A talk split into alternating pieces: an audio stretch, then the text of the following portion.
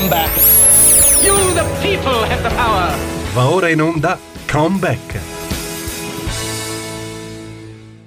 Buongiorno e buon anno, ben trovati su Comeback, il nostro appuntamento settimanale dedicato alla politica eh, americana. Un buongiorno da Stefano eh, Graziosi. Um,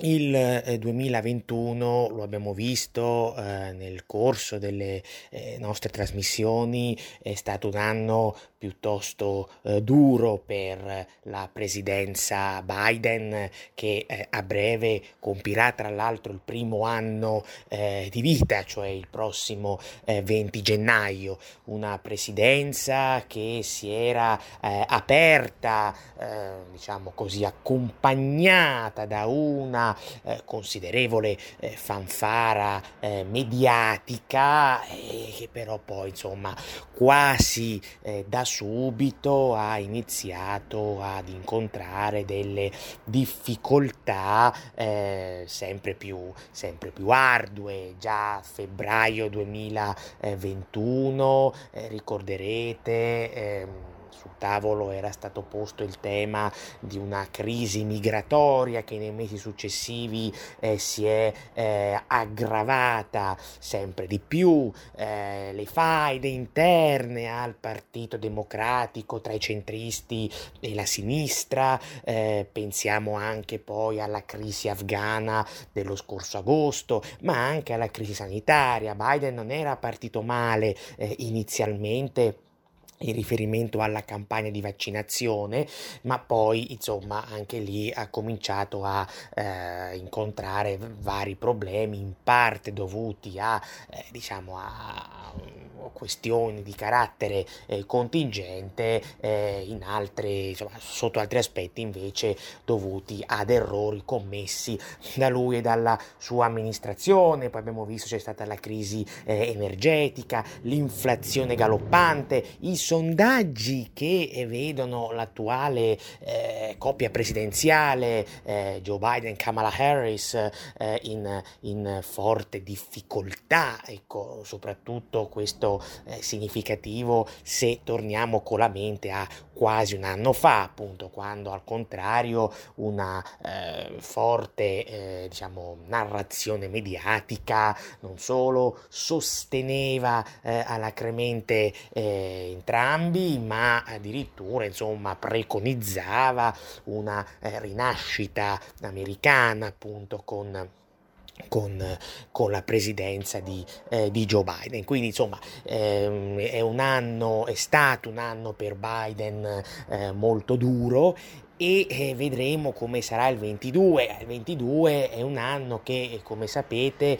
per la sua presidenza risulterà dirimente, perché ormai tra meno di un anno, cioè a novembre prossimo, si terranno le elezioni di metà mandato. Le elezioni di metà mandato vedranno appunto una competizione elettorale per il rinnovo completo della Camera dei rappresentanti e per il rinnovo di un terzo del Senato. I democratici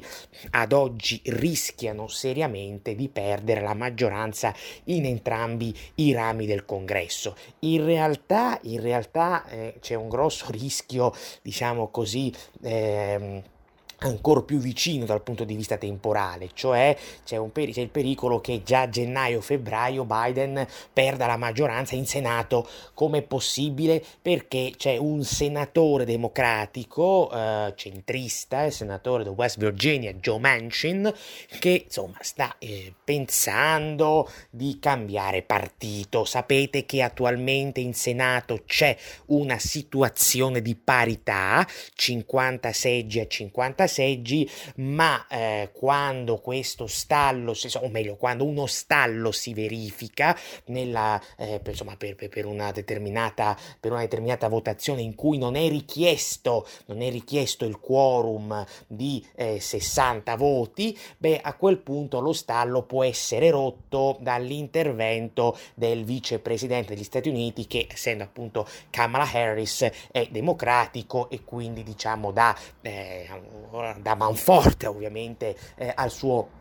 al suo partito, quindi rompe, eh, rompe la parità. Eh, però eh, capite che se Joe Manchin eh, realmente passasse tra i, repu- tra i repubblicani, a questo punto eh, la questione si ribalterebbe, perché i repubblicani avrebbero cinquantuno voti contro i scusatemi cinquantuno seggi e quindi cinquantuno voti contro gli eventuali quarantanove dei eh, democratici. Eh, che cosa è successo? Di, di questa figura di Joe Manchin abbiamo ogni tanto parlato nel corso di quest'anno, ehm, quindi chi segue eh, questa trasmissione insomma eh, sa chi è Joe Manchin. Come accennavo anche prima, questo senatore di area centrista non è l'unico, tra l'altro, di area centrista del Partito Democratico, ma è, è diciamo un po' la spina nel fianco di Biden e della stessa sinistra del Partito Democratico, perché Manchin in questo anno si è eh, spesso e volentieri opposto a vari disegni di legge promossi dai democratici, eh, in particolare quei disegni di legge che sono, diciamo così, più spostati eh, a sinistra, ma soprattutto eh, poche settimane fa Manchin ehm, si è eh, opposto al mega pacchetto, ha fatto di fatto naufragare il mega pacchetto di misure eh, sociali e eh, ambientali eh, che stava molto a cuore alla sinistra del Partito Democratico e che valeva addirittura uno, e che vale varrebbe uno virgola sette trilioni di eh, dollari. Questo Eh, pacchetto, eh, insomma il cosiddetto, ehm, il cosiddetto eh, Build Back Better Act,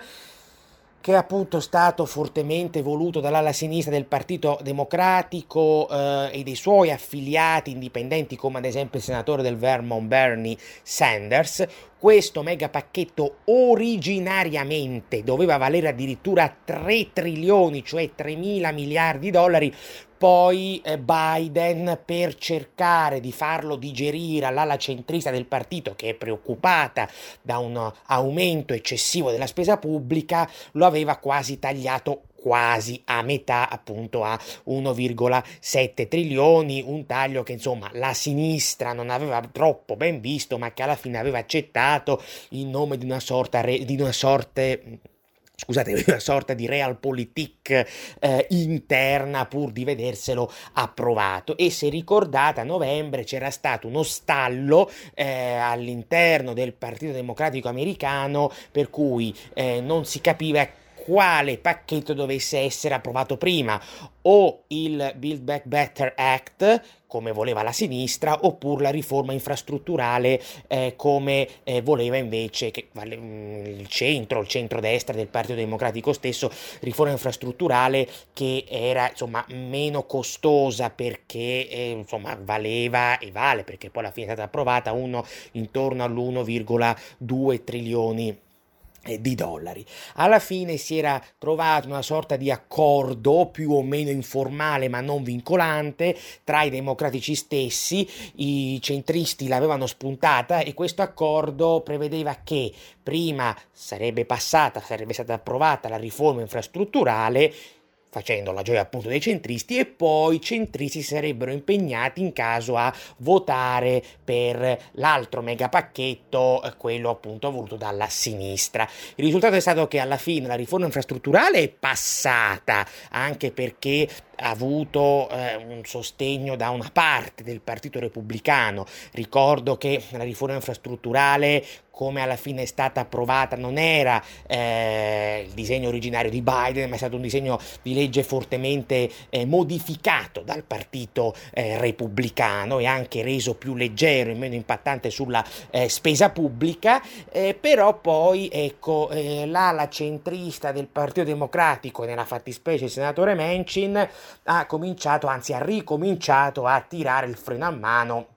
sul Build Back Better Act, temendo appunto che eh, una, un provvedimento del genere con quella spesa pubblica elefantiaca beh, avrebbe avuto un impatto assolutamente eh, disastroso sulla spesa pubblica eh, e che avrebbe anche, diciamo così, aggravato la situazione già allarmante dell'inflazione. Eh, quindi alla fine eh, Manchin eh, alcuni giorni fa ha dichiarato il suo no al voto in Senato. Ricordo che il provvedimento era passato eh, per il rotto della cuffia alla Camera, quindi doveva ottenere l'ok del Senato, ma Manchin, dicendo no, annunciando il suo no, lo ha fatto, ripeto, naufragare, perché nessun repubblicano è favorevole, neanche i repubblicani più ostili a Donald Trump, come che so il senatore dello Utah Mitt Romney per esempio, nessun repubblicano è favorevole a quel eh, mega pacchetto di misure sociali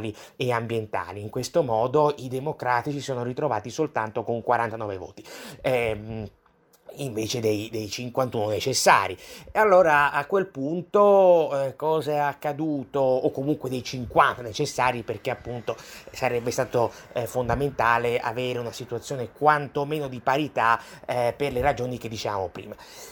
Uh, la, il no di Manchin ha scatenato l'ira della sinistra del Partito Democratico eh, che è andata, è andata all'attacco. Alexandria Ocasio-Cortez, Ilhan Omar, lo stesso Bernie Sanders hanno ferocemente criticato Manchin dicendogli di tutti i colori, e dall'altra parte i repubblicani non solo hanno festeggiato eh, ed elogiato Manchin, ma hanno anche anche iniziato pian piano a corteggiarlo, cominciando, hanno cominciato a dirgli: ma insomma, che cosa ci stai a fare nel Partito Democratico, che è un partito, questo è il ragionamento repubblicano, sempre più in mano alla sinistra, un partito che eh, te, cerca di umiliarti, di attaccarti e quant'altro, passa con noi, passa da noi. E, e sono stati vari esponenti di spicco del Partito Repubblicano a, a parlare in questo modo, a partire proprio dal capogruppo eh, repubblicano al Senato, eh, Mitch McConnell. Ora, ripeto, noi non sappiamo esattamente se alla fine Manchin eh, passerà con i repubblicani, quindi eh, diciamo appunto... Eh, regalerà al Partito Repubblicano la maggioranza in Senato ancora prima delle elezioni di metà mandato, però eh, il fatto stesso che eh, questo tipo di dinamica si sia messo in moto evidenzia come il duemilaventuno per i democratici eh, si sia chiuso in modo abbastanza catastrofico, perché di fatto non hanno una maggioranza, non hanno più una maggioranza eh, al Senato, quantomeno sulle questioni sulle questioni dirimenti. A parte che poi, come vi accennavo prima, Manchin si è spesso trovato in disaccordo con l'ala sinistra eh, del suo stesso partito già nei mesi precedenti, non soltanto sul mega pacchetto di cui stavamo appunto parlando, ma anche su altre, su altre questioni. Quindi per Biden questo è un enorme, è un enorme problema, è un enorme problema perché se Biden perdesse veramente il Senato adesso, questo significherebbe che, vabbè, innanzitutto la sua agenda, la sua agenda programmatica di fatto perirebbe in modo definitivo. Perché? Perché già adesso fa una fatica immane a portare a casa dei risultati, con il Partito Democratico sempre più diviso. Se avesse un Senato in mano ai eh, repubblicani, a quel punto sarebbe costretto ad approvare tutti dei provvedimenti, se non proprio di destra, ma comunque abbastanza centristi, provvedimenti che eh, innescherebbero l'ira del, della sinistra, del Partito Democratico, che al contrario, in modo anche piuttosto fanatico talvolta, non ne vuole sapere di compromessi con i centristi, figuriamoci con la destra del part- l'ala destra del Partito Repubblicano. Ma poi attenzione, perché anche da un punto di vista tecnico per Biden sarebbe una catastrofe. Eh, ricordiamoci sempre che è il Senato che si occupa di ratificare determinate nomine eh, che spettano al presidente. Penso ai giudici, penso ai ministri, penso agli ambasciatori, soprattutto gli ambasciatori in questa fase, visto che Biden è riuscito proprio a causa dell'opposizione repubblicana a, a nominarne molto pochi, non c'è ancora un ambasciatore americano in Italia per esempio, ma non solo in Italia, ehm, beh, insomma questo significherebbe che Biden alla fine sarebbe costretto eh, o a rimanere diciamo a corto di nomine eh, oppure, oppure sarebbe costretto a nominare in posti chiave tutto sommato figure, profili eh, vicine al, part- vicini al partito, al partito repubblicano. Questo avrebbe un impatto soprattutto sui giudici. Ricordiamo che Donald Trump nei suoi quattro anni di presidenza totale ha nominato eh, un numero molto, molto elevato di giudici e insomma i repubblicani potrebbero eh, continuare questo trend eh, proprio mettendo, mettendo in scacco Fondamentalmente, fondamentalmente Joe Biden. Quindi eh, Biden ha un enorme problema da questo punto di vista, rischia di ritrovarsi un, come si dice in gergo, un'altra zoppa ancor prima del voto del prossimo, del prossimo novembre e, e, e ovviamente voi sapete che questo è un nodo soprattutto alla luce della progressiva eh, polarizzazione che attraversa la, la, la politica eh, americana. Come vi dicevo, ormai è una situazione in cui a livello parlamentare la capacità di raggiungere dei compromessi sta diventando sempre più, sta diventando sempre più difficile. Uno dei grossi nodi per Biden in questi mesi è stato proprio questo, cioè eh, l'incapacità da parte di una quota consistente del Partito Democratico a livello parlamentare di elaborare, di fare delle proposte di legge che potessero in qualche modo coinvolgere, non dico tutti i repubblicani ovviamente, ma almeno i repubblicani di area più appunto centrista, e questo è accaduto rarissime volte, rarissime volte proprio a causa dell'atteggiamento eh, irriducibile, atteggiamento ehm, come dire, insomma, appunto, a tratti fanatico della sinistra del Partito Democratico, che ha sempre sostenuto di non voler scendere a patti con, con i repubblicani stessi. È un atteggiamento ovviamente miope questo nel momento in cui hai una maggioranza risicatissima, una situazione di sostanziale parità, lo vedevamo al Senato, e una maggioranza di una decina di seggi sì e no alla Camera dei Rappresentanti. E, quindi, insomma, per Biden il problema, eh, il problema non è assolutamente assolutamente di, eh, di poco conto. Poi è ovvio, eh, le elezioni di metà mandato non riguardano direttamente formalmente la presidenza, ma riguardano, come vedevamo prima, una parte consistente del congresso, però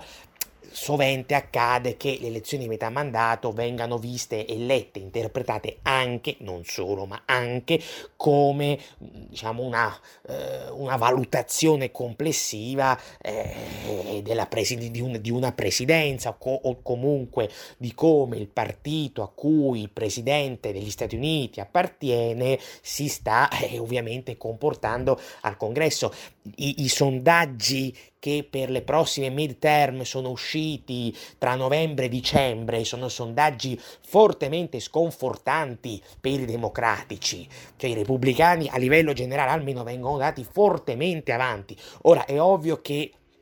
ci sono eh, diversi mesi, quindi non, novembre non è esattamente dietro l'angolo, però è molto, come dire, difficile che in questa situazione strutturale i democratici riusciranno a trovare la possibilità di un rilancio della loro azione eh, parlamentare. Questo proprio perché le condizioni, le condizioni strutturali ad oggi non si vedono. E se Manchin veramente scegliesse, decidesse nei prossimi giorni, nelle prossime settimane di passare formalmente con i repubblicani, beh insomma la situazione per i democratici si farebbe particolarmente, eh, particolarmente eh, allarmante. Eh, io farei qualche minuto di pausa, non prima di eh, avervi invitato ad abbonarvi eh, alla radio, Radio R P L. Lo potete fare sul sito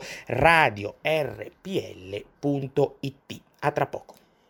Buongiorno, ben trovati su Comeback, il nostro appuntamento settimanale dedicato alla politica americana. Ancora buon anno e un buongiorno da Stefano Graziosi. Nella prima parte della trasmissione ci siamo occupati di fare un po' un bilancio eh, della presidenza Biden eh,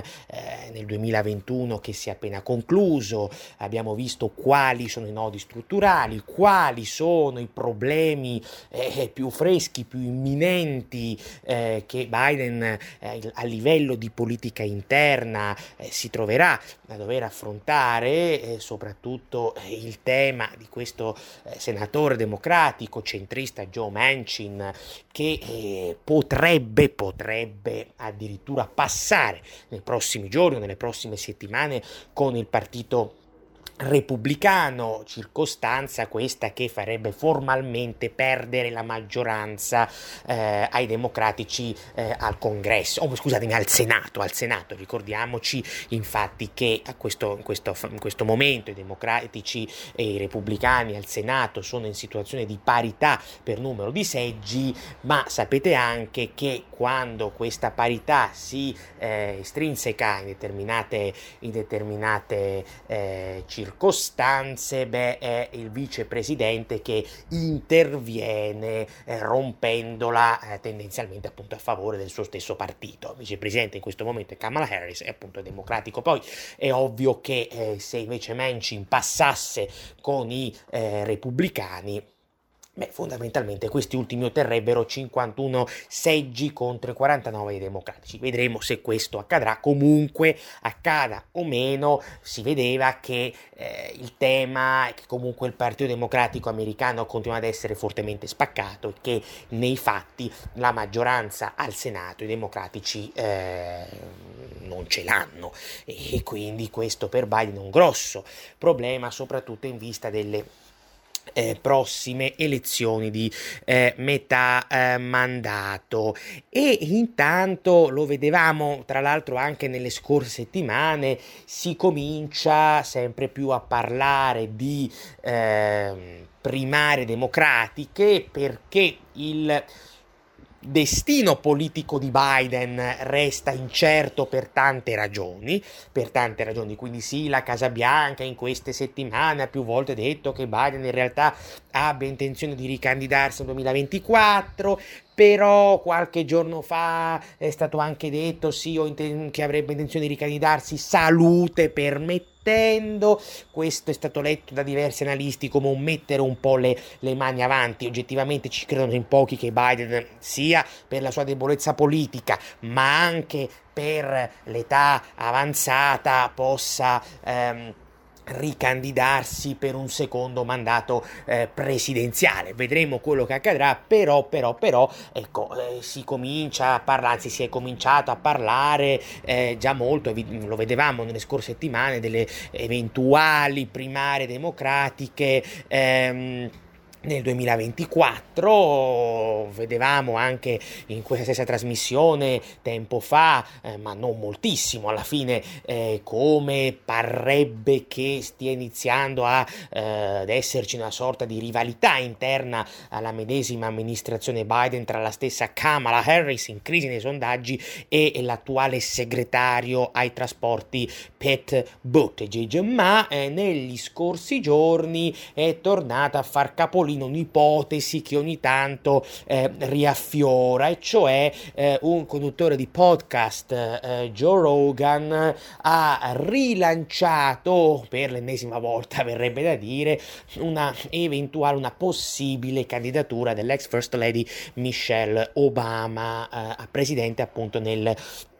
nel duemilaventiquattro eh, stesso. Um, è un'ipotesi che lui ha detto eh, sarebbe eh, ottima per il Partito Democratico, lei ce la farebbe a vincere, e ha ipotizzato un ticket presidenziale che vedrebbe Michelle Obama candidata eh, alla presidenza e Kamala Harris candidata nuovamente alla vicepresidenza. Eh, um, quanto effettivamente è plausibile plausibile uno, lo scenario di una candidatura di Michelle Obama? Beh, sicuramente è nelle cose, non è qualcosa di totalmente infondato. Che Michelle Obama nutra delle ambizioni presidenziali è stato più volte detto, è anche possibile eh, che insomma sia, sia, sia un rumor, un'indiscrezione fondata. Quando c'erano le primarie precedenti del Partito Democratico, che in questa trasmissione abbiamo seguito in modo abbastanza dettagliato, anche all'epoca circolavano,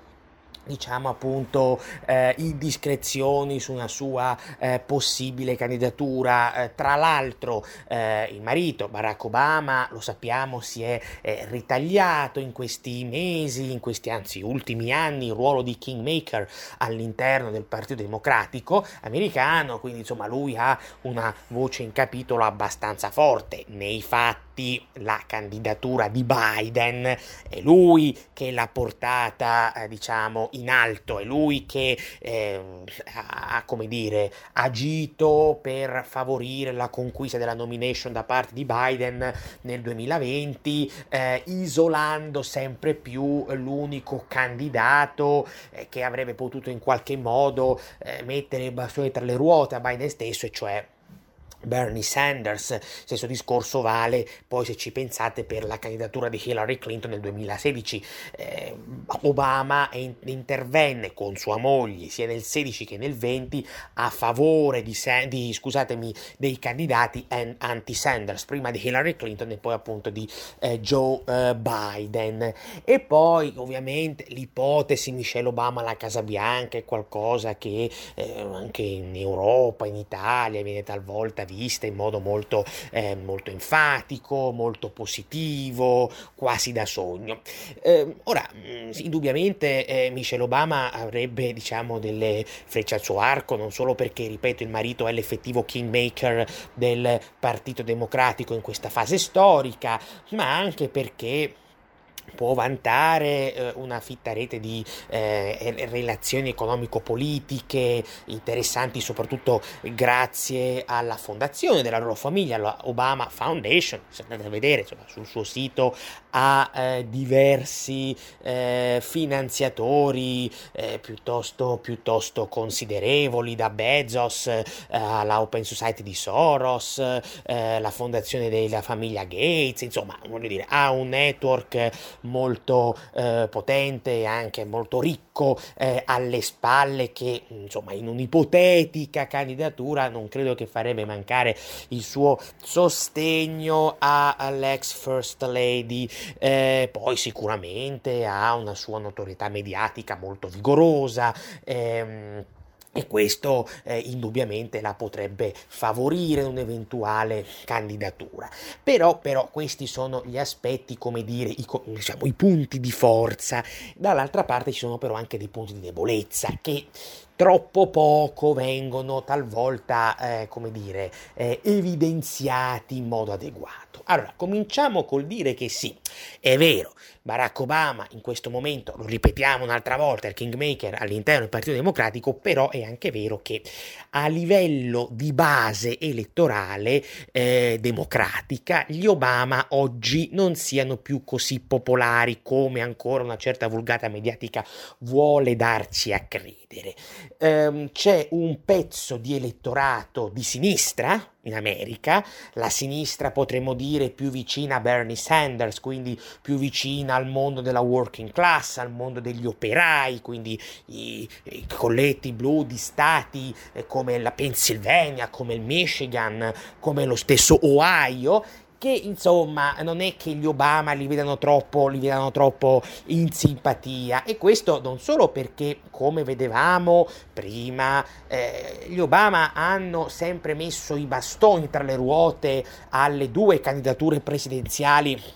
di eh, Bernie Sanders, ma anche perché più in generale gli Obama in questi ultimi anni, potremmo dire dal duemiladodici in poi, eh, si sono progressivamente lasciati, per così dire, eh, assorbire, abbracciare da quell'establishment politico, economico, eh, che in un certo senso, a cui in un certo senso, diciamo nel lontano duemilasette duemilaotto, duemilaotto avevano invece dichiarato guerra, ricorderete, no? La candidatura alla prima discesa in campo di Obama, no? Nel duemilasette duemilaotto Obama era un candidato fondamentalmente anti-establishment che sfidò e vinse contro due eh, pezzi a novanta dell'establishment americano come Hillary Clinton e come John McCain. Col passare del tempo questa carica anti-establishment, questa carica popolare via via si è affievolita sempre di più, tant'è che per esempio l'Obama della, del secondo mandato presidenziale era un Obama molto diverso dall'Obama dei primi anni, dei primi anni alla Casa Bianca, e questa, diciamo, questo assorbimento degli Obama dall'establishment è poi proseguito soprattutto dopo che lo stesso Obama ha lasciato la Casa Bianca all'inizio del, del duemiladiciassette, quindi tutto quel mondo eh, della sinistra democratica che è caratterizzato, attraversato da questi sentimenti anti-establishment, antisistema, eccetera, e, e non è un mondo, come dire, non è maggioritario, ma non è molto piccolo, diciamo così, numericamente, non è che appunto eh, gli Obama li abbiano, eh, per così dire, troppo, troppo in simpatia. E questo quindi è il primo elemento e secondo me quello veramente strutturale ehm, che ci deve far pensare, eh, dico in modo problematico, un'eventuale candidatura di Michelle Obama, cioè Michelle Obama rischierebbe di essere percepita come di fatto è stata percepita Kamala Harris, vale a dire come un'espressione non di una sinistra vicina agli operai e ai lavoratori, ma di una sinistra insomma piuttosto, piuttosto salottiera, ecco, diciamo una sinistra sicuramente eh, popolare eh, in California o nel New York, ma insomma non Non credo poi troppo in stati come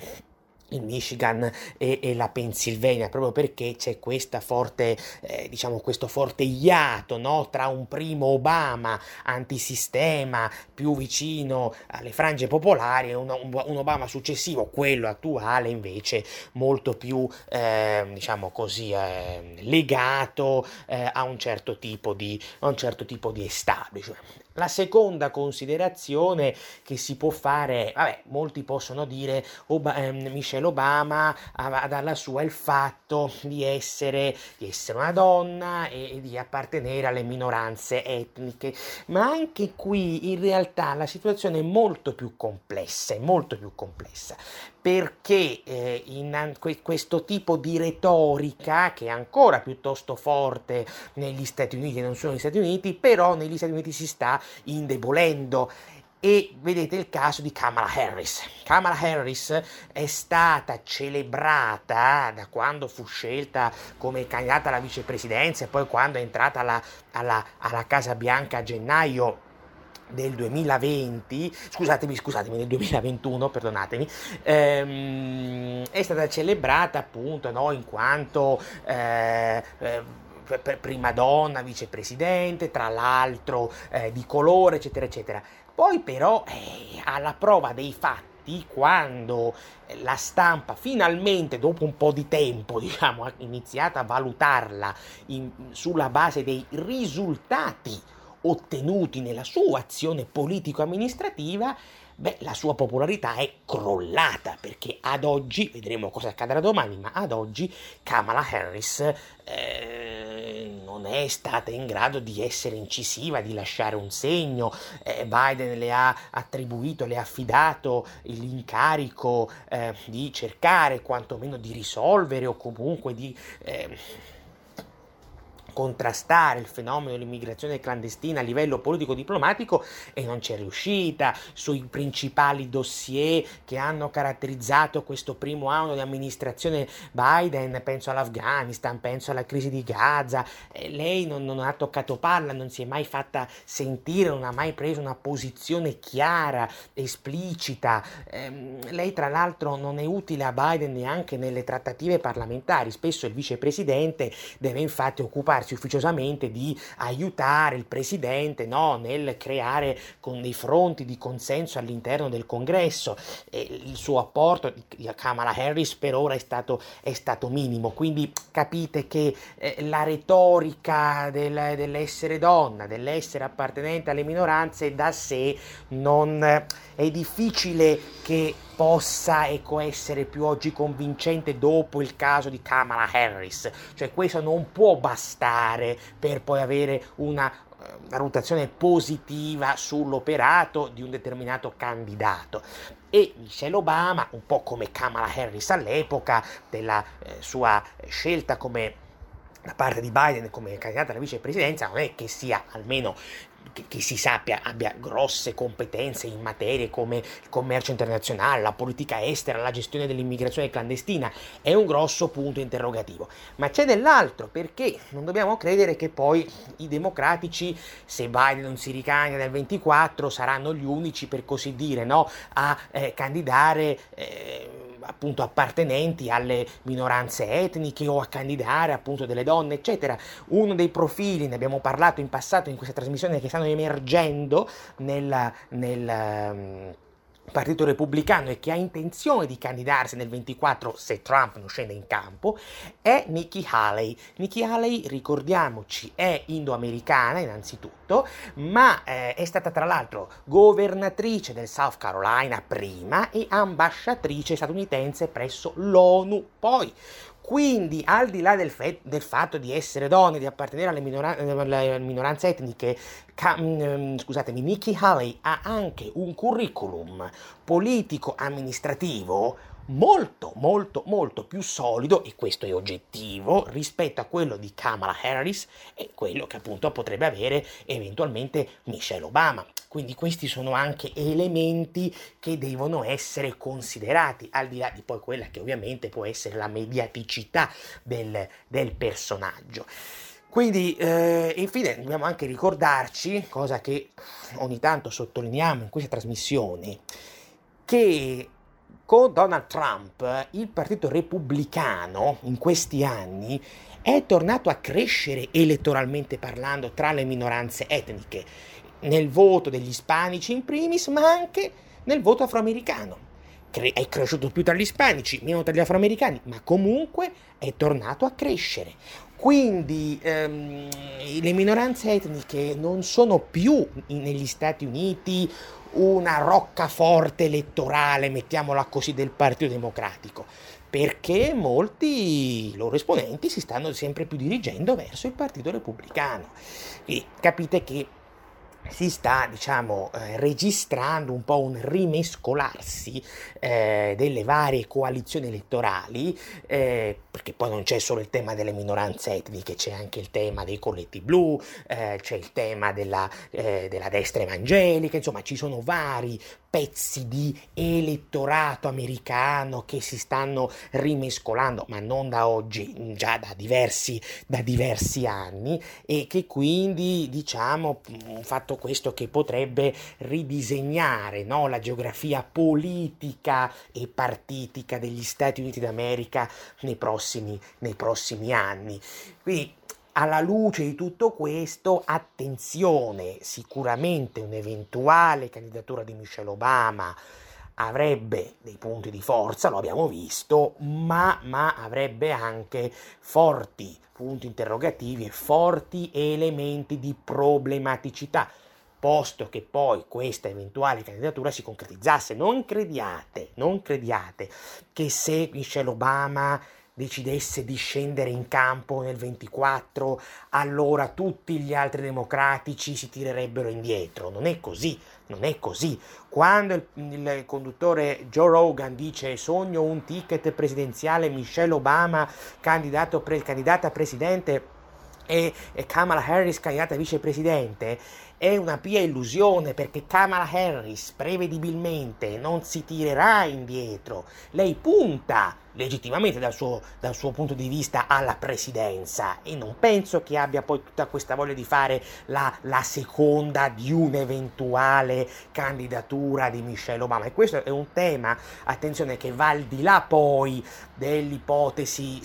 Michelle Obama, perché vuol dire che in realtà il Partito Democratico americano, eh, se ci saranno primarie nel ventiquattro, eh, perché Biden non, se, se Biden non si, ri, non si ripresenta, vuol dire che ci saranno delle primarie piuttosto di nuovo affollate e anche piuttosto rissose. Torniamo sempre al discorso che facevamo all'inizio, eh, della rivalità sotterranea di cui ormai diversi giornali stanno parlando in America tra Buttigieg e la stessa Kamala Harris. Quindi ecco, eh, ci sono forti sommovimenti in entrambi i partiti, ma soprattutto all'interno del Partito Democratico, e questo è un problema più per i democratici che per i repubblicani, perché i democratici in questo momento sono al governo, e quindi una situazione di fibrillazione del genere è ovvio che poi ha degli impatti, non può non avere degli impatti negativi eh, sulla presidenza sulla presidenza di Biden, e questo quindi ci, ci fa ricollegare a quello che dicevamo nella prima parte della trasmissione di oggi, cioè Biden chiude un duemilaventuno eh, difficilissimo per lui. E sta, insomma, se si apre adesso un anno di pre, un nuovo anno di presidenza, il duemilaventidue, che potrebbe, usiamo sempre il condizionale, essere ancora più difficile, non solo per i dossier, diciamo così, esterni, ma anche, forse soprattutto, per la situazione interna al suo stesso partito, che anziché calmarsi sta diventando sempre, sempre, sempre più politicamente turbolenta. Vedremo quello che accadrà. Io per oggi vi saluto e vi do appuntamento alla prossima settimana. Una buona giornata e ancora buon anno da Stefano Graziosi. Come back. Come back. In the name of democracy, fight for a new world. Avete ascoltato Come Back.